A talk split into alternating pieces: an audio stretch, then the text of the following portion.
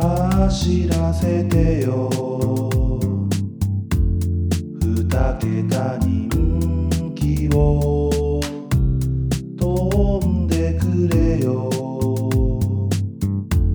上位人気馬よ競馬アナウマサークル皆さんどうもこんにちは競馬アナウマサークルです はい。です。 そうです。はテルですい。なおです。えー急に撮り始めてみました何ですかえーお便り 来てましてお便り言うの わはいお便りが来てまして、かりました。えーこれいつもお世話になってますねツナさんですあはい。いつもありがとうございます。そうツナさんはねまだ僕たちより競馬歴が短いんですよねあそうなんですか。そうなんですよ新人です ねあ後輩ですわなんでちょっとマウント と、うんとりあえずだから焼きそばパン買ってきてもらいましょうか ねバシリン すな。じゃあお便り読ませていただきます、はテルさんナオさんこんにちはじゃあ、えー毎週競馬予想やオープンチャットを楽しませていただいておりますどうもです。どうもで。す、えースプリンターズステークスでは本命ジャンダルムから2人とも馬券を外すという流れお見事でした、ありがとうございまあす。りがとうございますはい、もう名人芸ですね。名人芸ですねここまで来るとね。えーお二人の展開予想はいつも参考にさせていただいているのですが私は競馬を始めて間もなくどう組み立てていいか分からず前走4角の順番やタイムを見るぐらいです展開予想の仕方の特集をしていただけたらとても助かりますのでぜひともよろしくお願いいたしますとなるほど。展開予想でございますね展開そう。これはすごいところに足を踏み入れました よ。で馬、えー馬単体を見るのではなくそのレースの展開をどうなっていくのかっていうのを見てい見見たいと、なるほどね。はい、これはね、すごい深い話なんですけど、はいでも競馬場の特性を分かっていて。はいでその距離によってまた違いますよね同じそう競で馬す場ねでもはいはいプラス前頭の馬のことを分かっ理解していてうんうん客室を理解して、うんで点のスピードを理解してうんうんうん枠順の並びを見て、見てはい、すごい難しい作業で すねま展あ開そそううねね今言ってることはもう全て正しく てだからそういうことなんですよだからまあその仕方というかまあだからちょっと分かりやすくスプリンターズステークスで見てみましょうはいえ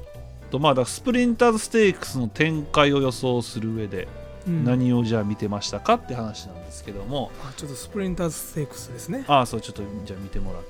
まあ、まず、まあ、僕はとにかくまず、えっと、逃げそうな馬を見見つけますうんうん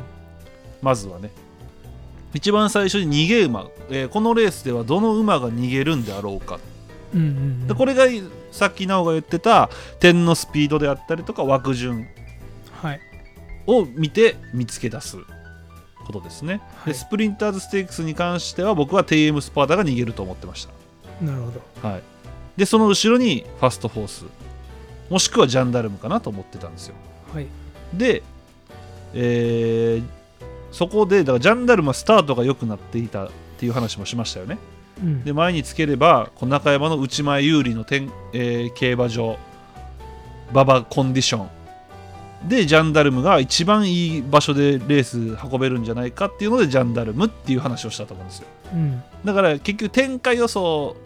展開予想って上位3頭ぐらいがあ上位3頭ってその、えー花からえ逃げ馬から3頭ぐらいうんがどういう馬か、どういうペースかっていうのが僕は展開予想やと思ってますうんわかりますうんやと思ってるんです。だうんからなそこそこさえ分かれば展開予想は簡単にできると思うんですけど、るほどうん、どうですか、なるほどねうんまあ、スプリンターズステークスの展開予想はどうしましたかこれは、まあ、僕も TM スパーダがとファストフォースが前に行くとうんで TM スパーダはもう番手でも控えていけるかなと思って、うんファストフォースが絶対逃げたいのかなと思ってたんですようんうんうんでそしたら TM スパーダちょっとゲートが遅れたんですねうんうんでその後やっぱ無理に花取りにスピード上げてったんですよそうですねほんで余計ペース速なったんかなとうんうんだ TM スパーダは逃げたかったんですね花を切りたうかんったそんうでですよすねねうんっていう、えー、とレース始まる前からの誤算があったわけですよ僕はなるほどなるほどなるほどまあだからなんていうか難しいよねこれ難しいの よほんまに難しくてでもあの要は今言ったのが展開予想やと思うよな俺うんにえー、とだから逃げ馬とその逃げ馬が逃げることによってペースはどれぐらいになるかっていうのが僕は展開予想やと思うのでうんだから僕一回言ったでしょあのこのレースにパンサーラッサがいるかどうかが全競馬のレースの予想の仕方やみたいなああそれもありますよねそうだからパンサーラッサみたいなああいうもうバカみたいにハイペースでずっと逃げる馬がいたらそれはどんなレースでも速くなるんですよそうですね馬は賢いって言っても人間ほどじゃないですからねそうそうそら前に速い子がいたらついてっ ちつゃいいますてっちゃうついてっちゃうそうだからそれがまあ天下予想かなと思うんですようん、だからえっ、とツナさんツナさんやんな須野さんツナさんまだ1年未満なんですよ競馬始めて、なるほどうね、ん、だからまず、えーその予想するレースの逃げる馬と次に番手に控える馬を見つけるっていうところから始めたらいいんじゃないかな、なるほどね、うんそっから始めてってどんどんなんか上達してったらいつの間にか全体の展開予想ができるようになってそるうそうそうそう、だかんらその逃げ馬が逃げることによってペースがどうなるかっていうのはその逃げ馬が今までどんな逃げ方をしてきたかとかうんあとはその日の馬場とかにもよりますよね、そうですね、うん、馬場状態もね、うん左右するねそうでそっからこういろいろプラスアルファしていったらゲート枠がどこなのかとかで枠の並びとかうん、でその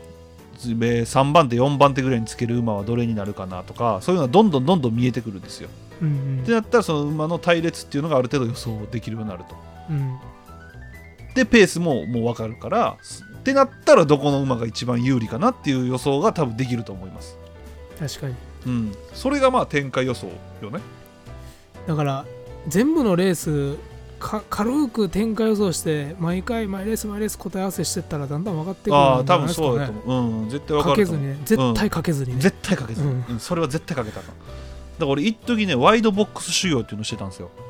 ああいいですねでもそれも3頭選んで100円だけかけてみたいなのをよくやってうんて、うんうんでその3頭っていうのは僕、えっと、基本的には上位3頭を買ってたんですよ、うんあああの上位3頭じゃないあの前に行く3頭あはいはをい買うようにしててでそれをやることによってやっぱ前に行く方が基本的に競馬って有利じゃないですか、うん単純に数字上もそっちの方がそうですね回収率もいいから、なんでそこを3頭やってその3頭が逃げれるようになったらそのレースによってこうどの馬が前に行くかっていうのも分かるようになるし、そうですうんねとかをやってましたねいろいろそういう方法論はあ方法はいっぱいあると思いますよそうやって地道にやっていくしかないと思うんですけどうんだって僕たちも正直そんな今年からじゃないですかそういう展開予想がちゃんとできるようになったもんそうなんかマジで予想しだしたの今年からやなんていうかえまだいろ去ん年なうん、去年末ぐらいちゃう去年後期ぐらいからちゃう言ってもこのあポそんッなもドキんかャスト始めたぐらいからちゃううんうんまあ1年経ったか経ってないかぐらいうんマジで予想しだしたのはそうそうそうだからそれまではやっぱり多分言って今の綱さんと同じぐらいやからな競馬力がうだかんら結構その強そうな馬を無条件で選んだりとかねんそういうのばっかしてましたけどもやっぱ展開とか見れるようになるとすごいもっと面白くなるしそうですね展開分かるとやっぱほんで回目も増えなくなりますよやっぱり確かにハイペースでしか走らん馬とスローペースでしか走らん馬もいますからてかあのーやっぱりこ絞うれるねいろいろファクターあるやん血統であったりとかうんうんうんうんえーラッえーまあラッパーちゃうなえっとまあヒロさんがこういろいろ書いてくれはったりとかいろいろしてるやんかあんなんはもちろん大事やねんけどでも結局基本はそこやから展開予想うんこれが間違うとねあのスプリンターズステークスでもそうですけど、メイケールとかも負けちゃったりするじゃないですかやっぱそうそうそうそうだからめちゃくちゃ大事なんやけどめちゃくちゃ難しいな これ難しいどうどう伝えればいいかがわからないんで、えーヒロさんお願いしますじゃあもう これオチになってる ヒロさんお願いしますヒロさんお願いしますオチになっちゃったでもスプリンターステークスはめちゃくちゃ展開予想はしやすかったと思います、あーこれはまあ簡単なハイペース予想でしたね、うんこれはすごい簡単でしたね、うん、だからおのずとジャンダルム二重丸というのは多分見えてくると思いますこのレースは、うん展開さえ予想してればで僕たちが馬券を外したのは、えー人気馬が絶対入るっていうわけわからんデータに驚されただけなんで、そうです、うん、それだけなんで基本的にだって普通にさそういうデータ見てへんかったら俺当たってたやん絶当た対ってたね絶対取れてたやんナランフレグウィンマーベルなんて絶対勝ってたしウ俺ィン・マーベルは勝ってたね、うんナラフレグはちょっと俺怪しいけどああ僕だから印つけてたんですよ、うん人気馬メイケールとナムラクレアそうねとそれ以外につけてた僕ナランフレグウィンマーベル大成ビジョンベントボーチェだけだったんでううん、これの僕ジャンダルムの3連複流し買おうと思ってたから15点でまあまあそうそそういうことそれやのもありますに、よねそれやのに人気馬が入るとかっていうわけわからん情報がねデータはね壊れるためにあるんですよそうあ学びのましたそうデータじゃない展開予想の方が大事そうですうんだっててかよう考えたらさうんモズスーパーフレアいたよね3年間そうね今年いい品買ったやん確かにそれとかもね後出しですけどねまあまあ確かになそういうの関係あるよねうでもジャンダルムは見事にはまったよねそう展開予想とか込みでん相手がハマらん相手がはまらんかった本命はびったしやってんけどねだから例えば、えーダートとか芝でも全然展開予想の仕方とか変わってくるやんうんダートなんかもっと逃げ馬見つけたなるやんそやなどれが一番前いけるかとかだって砂当たったら痛いもんなそううちに入って そうそうそうだからそのダーあだから僕その3連あ3連打じゃんあのワイドボックス修行をしてた時はうんダート短距離ばっか買ってたんですようんうんだからそれやり始めたんですようんうん言ったらその何が一番前行くかダート短距離なんか基本前行ったやつの方が有利やっていうその時は思ってたんでうんうんでそれやるとやっぱ芝でも活かせるようになったし結構おすすめですよ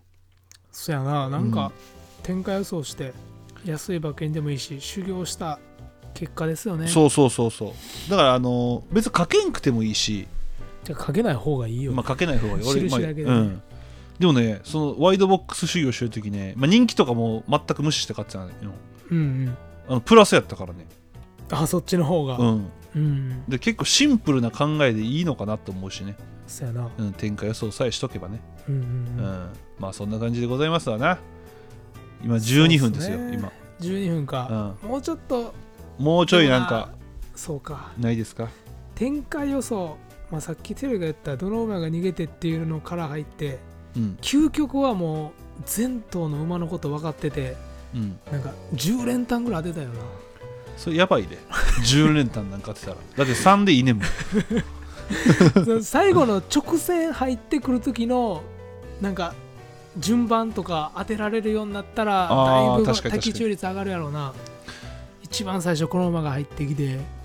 とかそうそうですでそこで今綱さんがお便りでも送ってくれた、あのー、4角の順番やタイムうん今見てはるらしいんやけどそれが生きてくんのよそうやなまうだん順番としてはもうちょっと後ですね、そうだからその上がりのタイムとか例えば調べたとしてもそれがそのどのポジションからその上がりのタイムを使えたかとかペースがどうやったかとうかんによって全然変わってくるから結局前に行く馬をまず予想する方がいいと思います、うん、うん、うん、なんでまあとりあえず最初は逃げ馬を見つけるっていうところが初めてはいいんじゃないかなそうやな、うん、逃げ馬と逃げたい馬はいはいはいでいいんじゃないあとはまあ天の速さね何で見てはるのかは知らんけど、俺はもう亀谷大先生のやつで見てるけどあれ便利やなあれやばいほんまにほんまその通りになるしなほんでいつか有料になるんじゃないかと俺はそわそわしてるわほんまにあれはもうずっと無料でいてくれ頼むからまあでも有料になっても払いますけど払うなあれはあれは正直払うなあれで逃げ馬とか先行馬多い時とかうん全然変わるもん予想あこんなにいるんやと思って逃げたい、うん前につけたい馬、うんえ横で誰か寝てる俺なんかこっち見て喋る癖があんねやろ波形がちゃいすぎてびっくりした今 見見直してまあまあそんなこんなでございますまあ綱さんありがとうございますいつもねオープンチャットでもいつも綱さんよう喋ってくれてますもんねそうですねありがとうございまあまうん、す、津田さんもだからね、ぜひオフ会来てくださいね。はいよろしくお願いします。まあ、今日はこんな感じでございました。うん、まあ、じゃあ最後にちょっとなおなんか、えっ、と、面白いエピソード喋って終わろうか。い や無茶ぶりが過ぎるわ でも俺ずっと気になってたんやけどお前ここにコンドーム落ちてるやん お前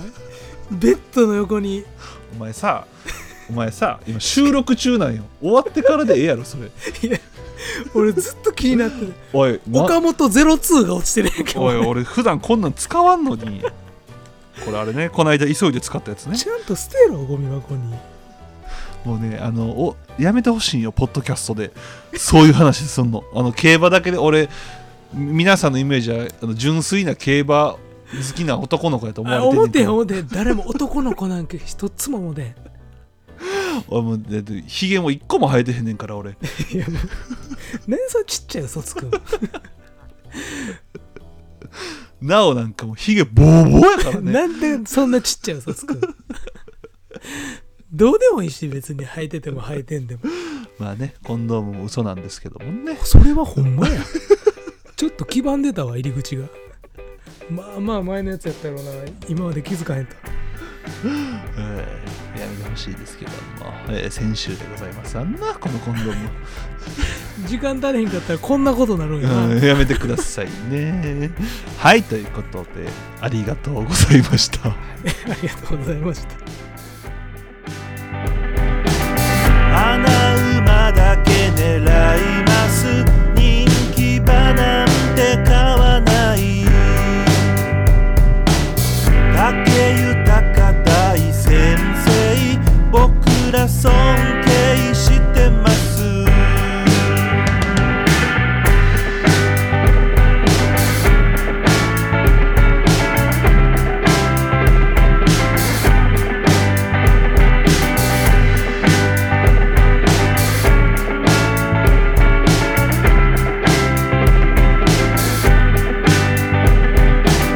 エフフォーリアが3着なんとか馬券を当てた2022大阪杯と思ってたらアリーボ竹豊かなにしとんね福永カータを買っときゃいいとか外人機種が最強だとかサンデー系は抑えとこうとか結局一番人気だとかそんなことをしたいんじゃない高松宮記念のナランフレグだとか大阪杯のポタジェだとかそういうのを当てたいんだだから競馬は奥が深いだから競馬はやめられないそんな単純な話じゃない人気馬だけとか悲しいじゃない俺らいつまでたっても子供みたいに楽しめるそれが競馬外してもいい楽しめばいい競馬アナウマサークル